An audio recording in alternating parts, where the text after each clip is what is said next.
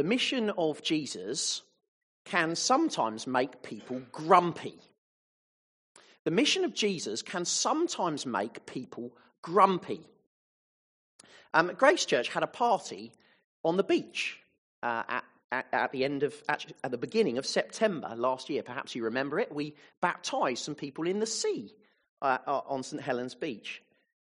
Now, I'm sure, and I, could be wrong about this, but I'm, I'm fairly confident that some who were on the beach that day at St Helens probably thought, what are that lot doing, ruining our beach today?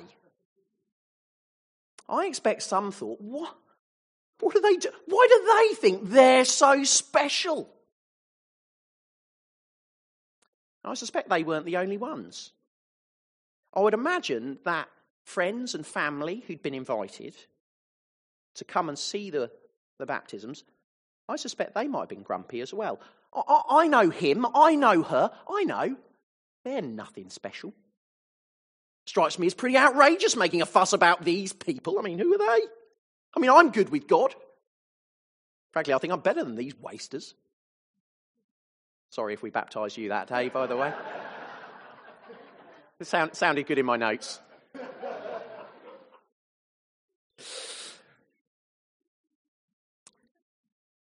I imagine some there thought, I, you know, what, what, are they do, what are they doing, that lot? Pretty grumpy about it, pretty, pretty angry about it. I, I can't see what the fuss is about. Frankly, I don't know what I'm doing here on this beach today. The mission of Jesus can sometimes make people grumpy. Well, hold that thought.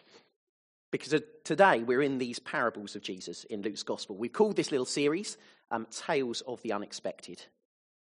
And today we're going to hear a word from the Lord Jesus for when we are tempted to feel grumpy. Grumpy that Jesus is accepting some kinds of people. So if you're a Christian here this morning, expect to be surprised. Maybe you're here this morning and, and maybe you can get grumpy. Well, expect to be challenged. Maybe you're here looking on at the Christian faith and already you're grumpy. Well, again, you might expect something surprising to happen. We expect this morning to be stirred and to see the message of the Lord Jesus afresh. We're looking at this story, the parable of the prodigal son. Maybe you know it, it'll be familiar, I think, to many of us. Well, we want to look at it afresh. So let's look at the context of this story. Come with me to Luke chapter 15, verses 1 and 2. Here's the setting where this famous story was told. Now, the tax collectors and sinners were all drawing near to hear him. That's Jesus. And the Pharisees and the scribes grumbled, saying, This man receives sinners and eats with them. Jesus' mission is making people grumpy. It's making the Pharisees grumpy. They've drawn lines. Here are these sinners, tax collectors, and so on. People who are openly, notoriously godless. They've lived horrendous lives, and in the view of the Pharisees, these people should be treated like the plague. Well, they're unclean, and what's an absolute outrage that Jesus should be partying with them. They're beyond the pale. And so they grumble. It's no surprise they feel this way. This group, referred to as the sinners, the tax collectors, and so on, well, they've been extorting the Israelites. And now Jesus seems to pretend that it's okay when they've done this and this and this and this. Isn't life bad enough? Haven't we been hurt already? And there's all this mess. They're grumpy. Jesus' table, Jesus' party, Jesus' mission makes them angry. Now, you could say this morning, well, that, fine, okay, I, I see that. But that's not an issue for me. I, I, can, I can see why, that, why Jesus' mission would make people on the beach angry that sunny September afternoon. That's an issue. I can see that being an issue for them and an issue for the Pharisees. Now, before you switch yourself off and before you excuse yourself from all of what is to follow, I think it's worth being honest, isn't it? Sooner or later, someone is going to come to church, be accepted and welcomed, and you and I are going to find it hard. Maybe someone will come to church who's personally caused you harm. Maybe someone comes to church and you know some gossip about them, some secret's been told to you about that person. Maybe, maybe that person's been honest about their failings, but their failings are a real issue for you. Maybe you're the kind of person who says there are some kind of people with some kinds of sins that I can't accept. I can't accept people in the church who've got an anger problem. I can't accept people in the church who I know have, have sinned sexually or, or have neglected their family. Even if the church seems to accept them, I, I can't. Jesus' mission makes people grumpy, and we're naive if we think that might not happen to us, I think. So here is a word from Jesus, a word from Jesus to these grumbling Pharisees, a word to potentially grumbling disciples as he goes on mission, as he goes to the cross. Three things we're going to see then in this famous story. First thing to see. Number one, point number one this morning. You can be cross with sinners. You can be cross with sinners, sort of. You can be cross with sinners, sort of.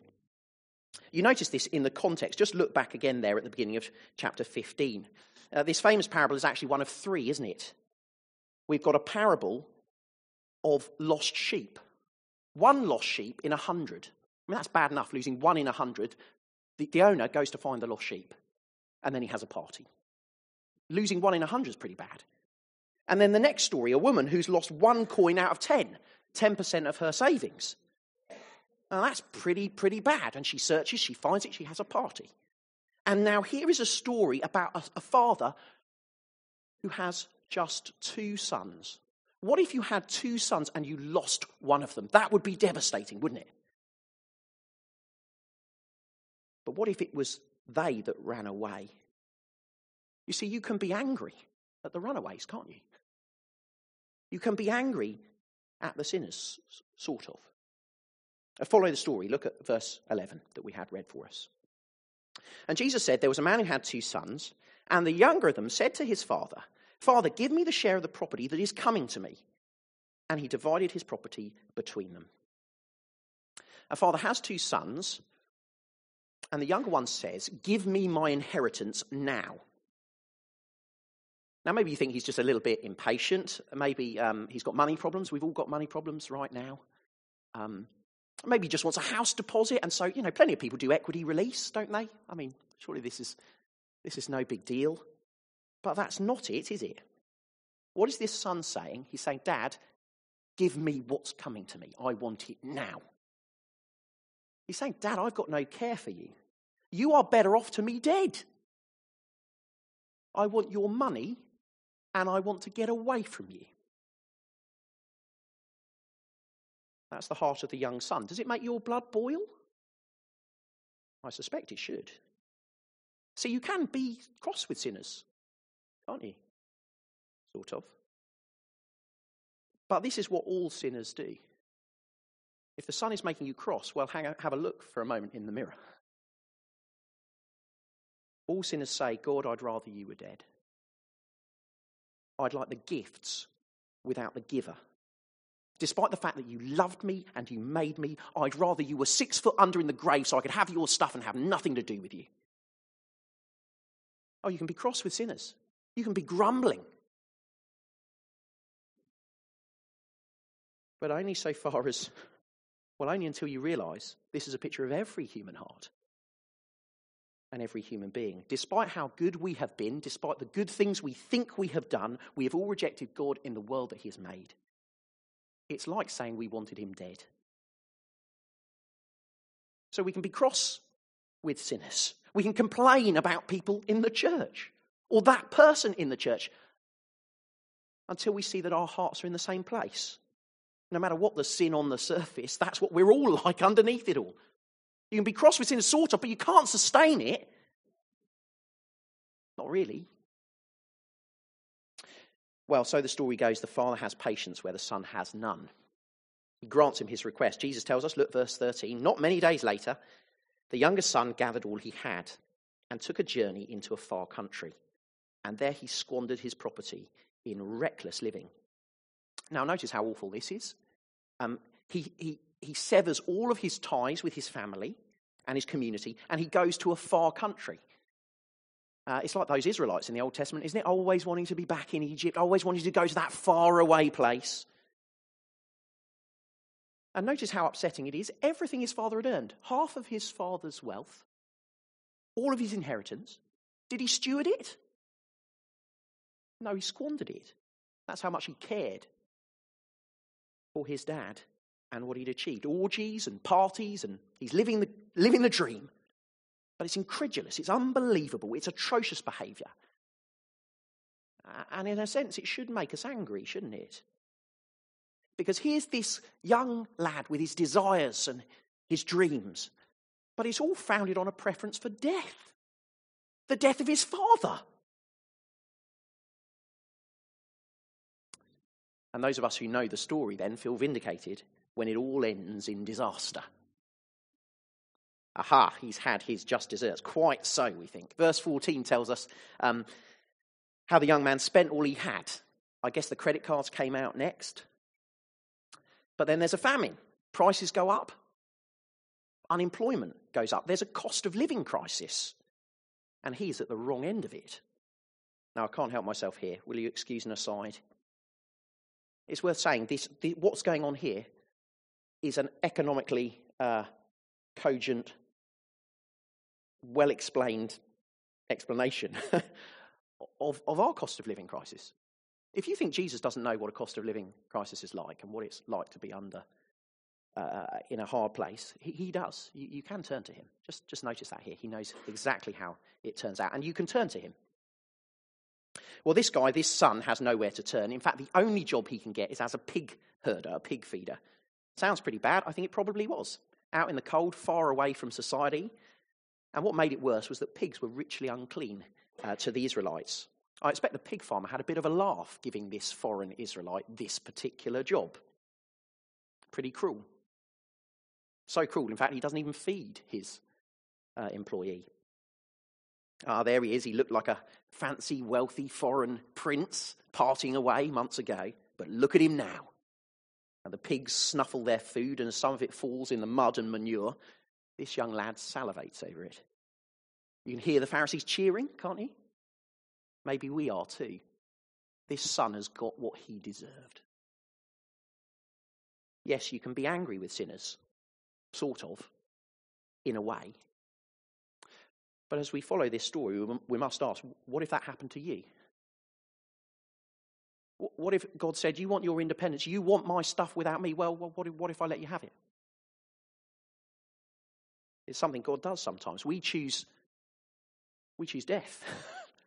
we choose to be without the God of life, and God says, Okay, well, see how that goes. You want to you want to go after all your satisfactions? Well, go for it.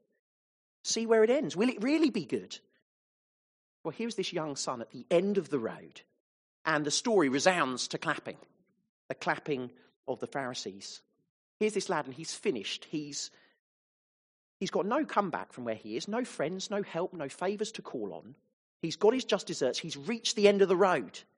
And it looks like he'll stay there the rest of his life. I mean, seriously, he's got no. How does he get anywhere? He's got no money. He's got no food. He doesn't. His life's over. He's stuck there. But then God does something something miraculous happens. The, the text says in verse 17 that he, he gets woken up, basically. Somehow, this young lad comes to himself. He's woken out of his self involved, selfish life. He's woken up by the thought of his father. Now, this young son has been so selfish, so murderous in intent to his father. I don't suppose that we can think that he would have had any thought of his father without a miracle, least of all a good thought about his father. My dad's a better boss than this. His servants eat, and I'm starving to death. He's had a miraculous wake up call. And look at verse 18. Look, what, he, what look at his thought process. I will arise and go to my father. I will say to him, Father, I've sinned against heaven and before you. I'm no longer worthy to be called your son. Treat me as one of your hired servants. And he arose and came to his father. See, you can grumble. I, I can grumble. We can be cross with rebels and runaways. But what if they repent? What if God leads people to the end of the road precisely so that he can turn them back to himself? Bit of a challenge here for you. Ask around at Grace Church. I don't think it'll take you very long to find out that many of us were actually at the end of ourselves. Many of us were actually uh, at the end of the road, as it was. And God had taken us there. God had used the tragedy, the pain, our own selfishness, the mess we'd gotten ourselves into. God used that to turn us back to Him. This is what God does actually in other parts of the Bible. In the Old Testament, the Israelites said, We want to worship foreign gods. We want foreign ki- kings. And so God said, All right then, I'll have the Assyrians cart you off into exile. I'll have the Babylonians take you to a far off land. That's what God God did. Precisely so that when they got to that foreign land, he could call them home. Return to me. Return to me. You, you can be cross with sins, but what if God is on a journey with them? What if actually he's going to bring them home and call them home? Can you be cross then? What if there's real repentance? Look at how the, the son's speech goes again. Uh, what does he do? He acknowledges his wrongdoing. There is confession. He even accepts the punishment, the loss of his sonship. And he doesn't presume on forgiveness, does he? He says, Oh, I'm going to do acts of penance. I'm going to be a servant. Or so he thinks. He doesn't know what's ahead of him, he doesn't know the half of it. It's real repentance, isn't it? And, and sure, saving his own skin might have been something in there that got him going, but his heart is changed, isn't it?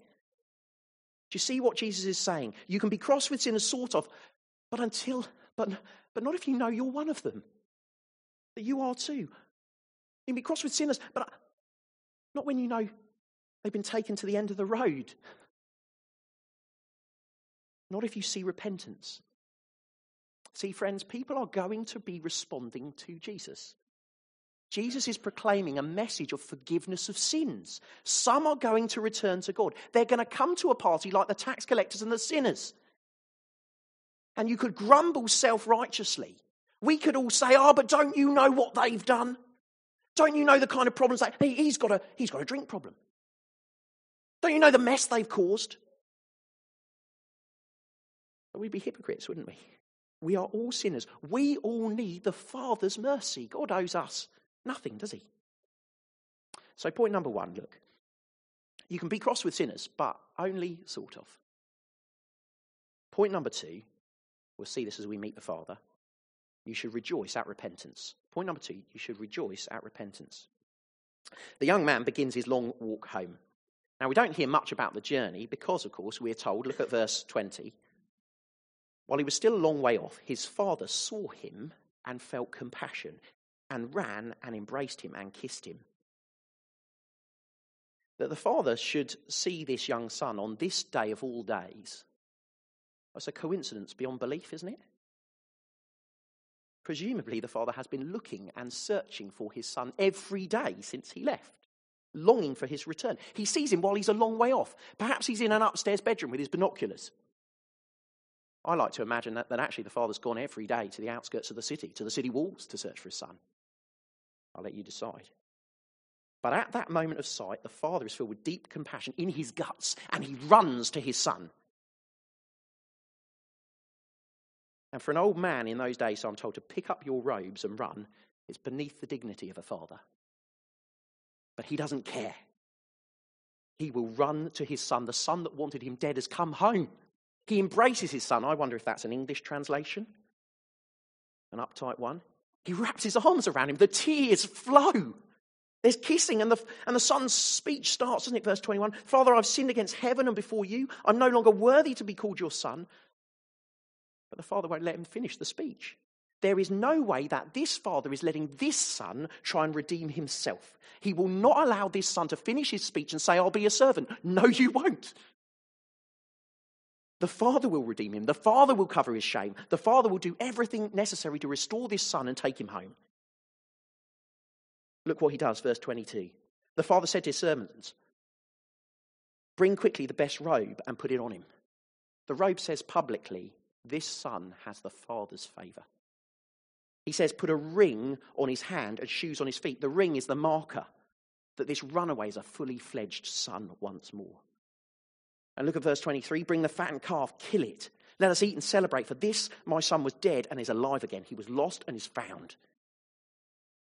And they began to celebrate. This father determines to have a massive, massive party. Um, to kill a calf is you're going to feed the village, you're going to feed the whole town, right? Think hog roast and bigger, okay? This father, despite the fact that this son hurt him and hurt the whole community, well, the father wants to say he's restored. In fact, more than that, the father wants to say, This is my son, I'm having a party because he's back from the dead. This son was dead where he landed, where he ended up, and now he's risen from the dead. He's restored. The son that was starving in a pigsty is now the center of a feast and the object of the father's joy. You ever had a fa- family member come back from the cancer ward? What would you do if they did? I'd have thought you'd have a celebration, wouldn't you? What if you had a brother or a sister or a son or a daughter come back, not from the cancer ward, but from the mortuary? Can you imagine that? Would you not party? The Father parties, God parties when a sinner repents. You should rejoice when there's repentance. And if God parties like this, then so should we. We should not be grumbling when there's when people surprise us who come back to God. We should be rejoicing.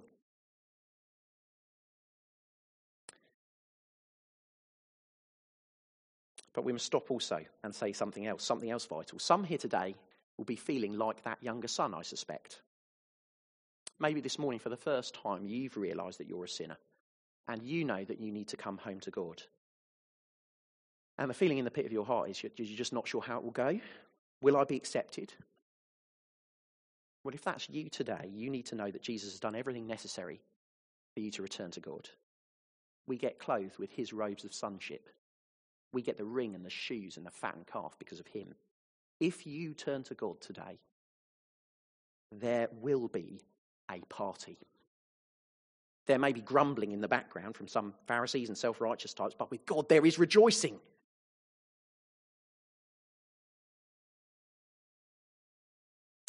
What, what, does this say for us if we're Christians? What does this do for us? Well, let me, for a moment, take us back to that beach in Bembridge last September. Uh, when Grace Church had those baptisms in the sea, what feedback do you think we ought to have asked for? Uh, what questions do you think we should have asked? Was the sound equipment right that day? It was a bit windy. I couldn't hear what was going on. Was the beach the right beach? St. Helens is a funny place, isn't it? Why on earth did we. Are those the questions we should have been asking? I think this passage tells us no, those questions are, I mean, they're nice, they're practical. They're not the real question. The real question is did we party well enough? Did we rejoice enough? Did we party big enough and hard enough, as it were? Because God was celebrating, we should have been too. That party in heaven would not heaven's parties blow away ours? St. Patrick's Day, the secular Christmas Day, the Queen's Platinum Jubilee, the King's coming coronation. Move over, right? I don't know what you've got planned for your 20th birthday, your 30th birthday, your 40th birthday, your 50th birthday, your 60th birthday, whichever, 70th, whichever one's next for you.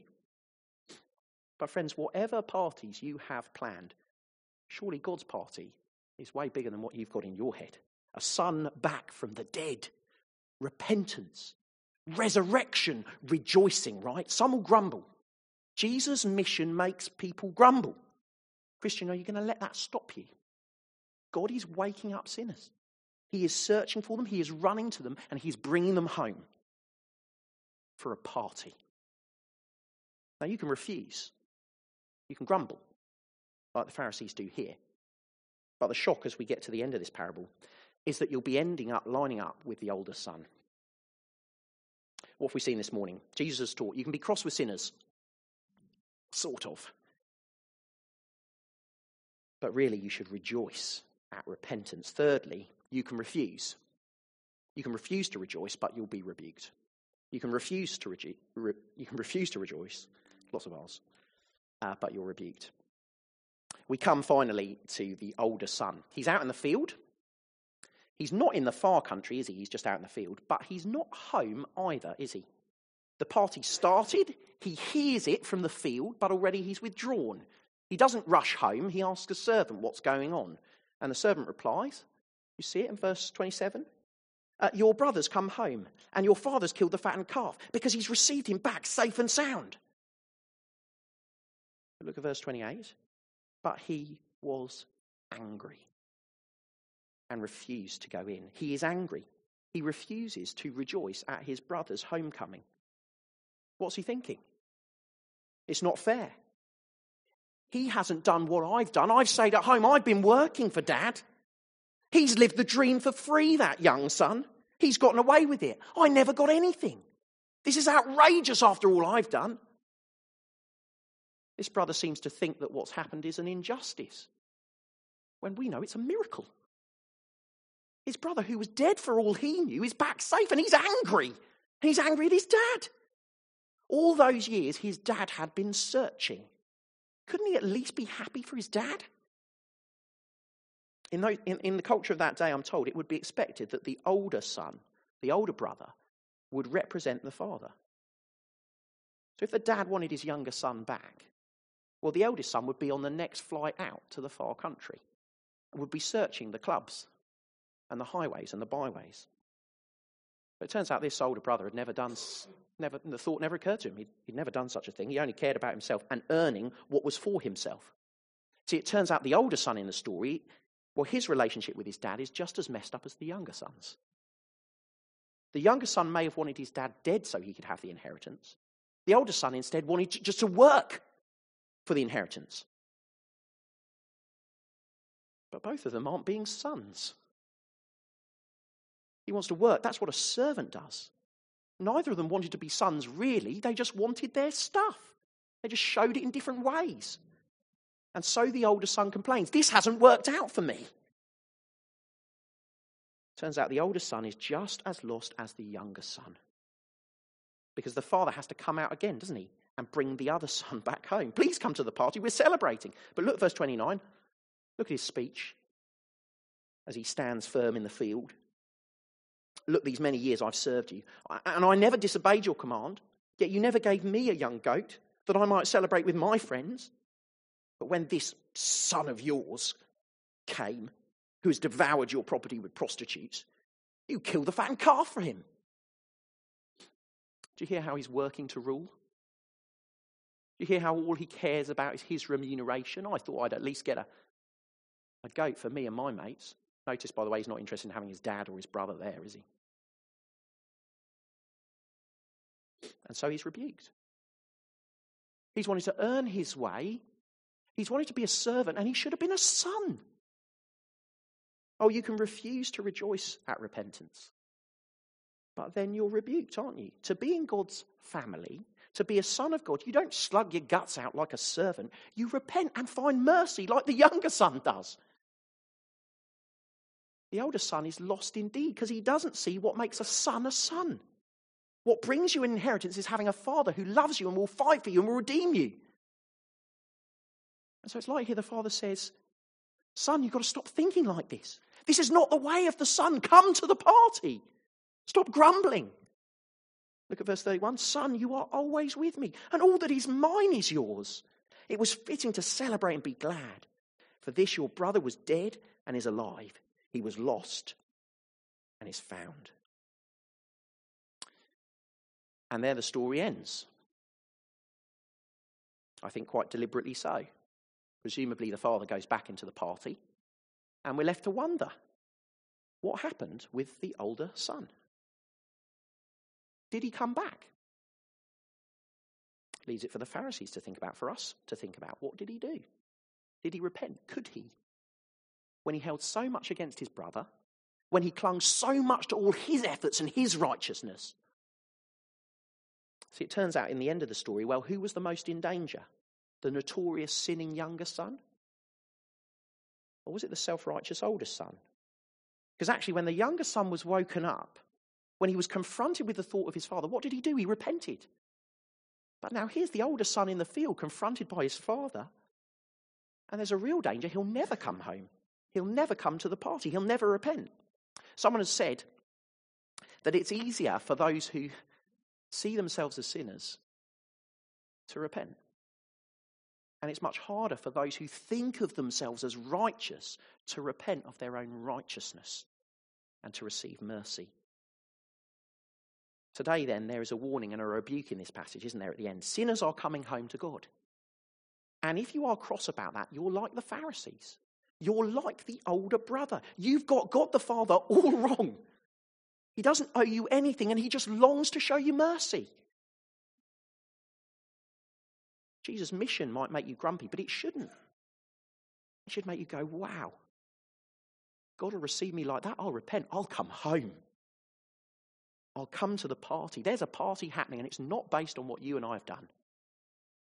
It's based on what Jesus has done. You see, Christ is God's only Son, a true older brother who has the Son of the Father. He went seeking the lost, where this older brother never did. In fact, he even got himself lost for them, given over to death on the cross that he might rise, that he might rescue, that we might rejoice. If you're a Christian here today and you're grumpy about people in the church, please see that you are in real danger. See that you've got God the Father wrong. See that you might miss the party. But look, if you're here thinking I'm like the younger son, if you're thinking that's me actually, I, have lived if, as if I wanted God dead, wanting his stuff without him. If you're here thinking that, well, you know what the next thought is, isn't it? Why don't I come home? Why don't I come home? Because the good news is this morning, it might make some grumpy. But you can be as sure as Christ is risen from the dead that there isn't going to be any grumpiness in God the Father. He is looking for you right now. And when you say, I will come home, there will be a party in heaven. So come home. On mission with Jesus, some people are going to get upset. Friends, we must not let that self righteousness put us off. We must not let it affect our hearts. We are to welcome the sinner coming home, whoever they are, because that's me, isn't it? Don't let it stop the party. Because it doesn't stop God's party, does it? Should we pray?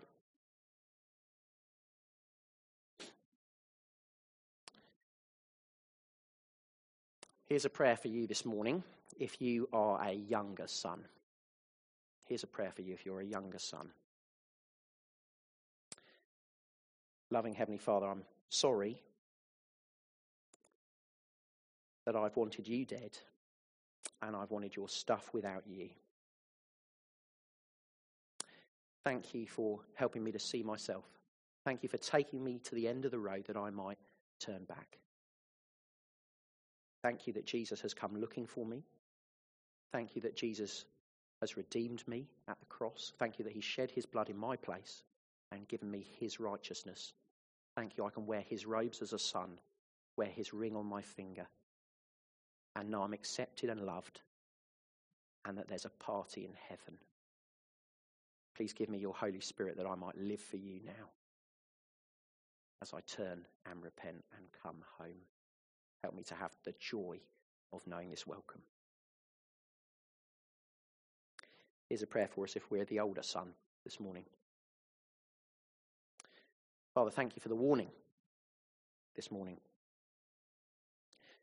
Thank you for showing us what we're like, how grumbly we are in our hearts, how self righteous we've become, how easy it is to think we're a servant and not a son. Father, help us to repent of our own righteousness, our own works. Help us to repent of our pride. Help us to drop it all and come to the party. And a prayer for us as a church. Father, as a church, we know that the mission of Jesus can make people grumpy. Father, would that not infect our community and our life together? Might we rejoice with all who come home to God Might we rejoice that we've been able to come home as lost sons. We ask this for Jesus' sake. Amen.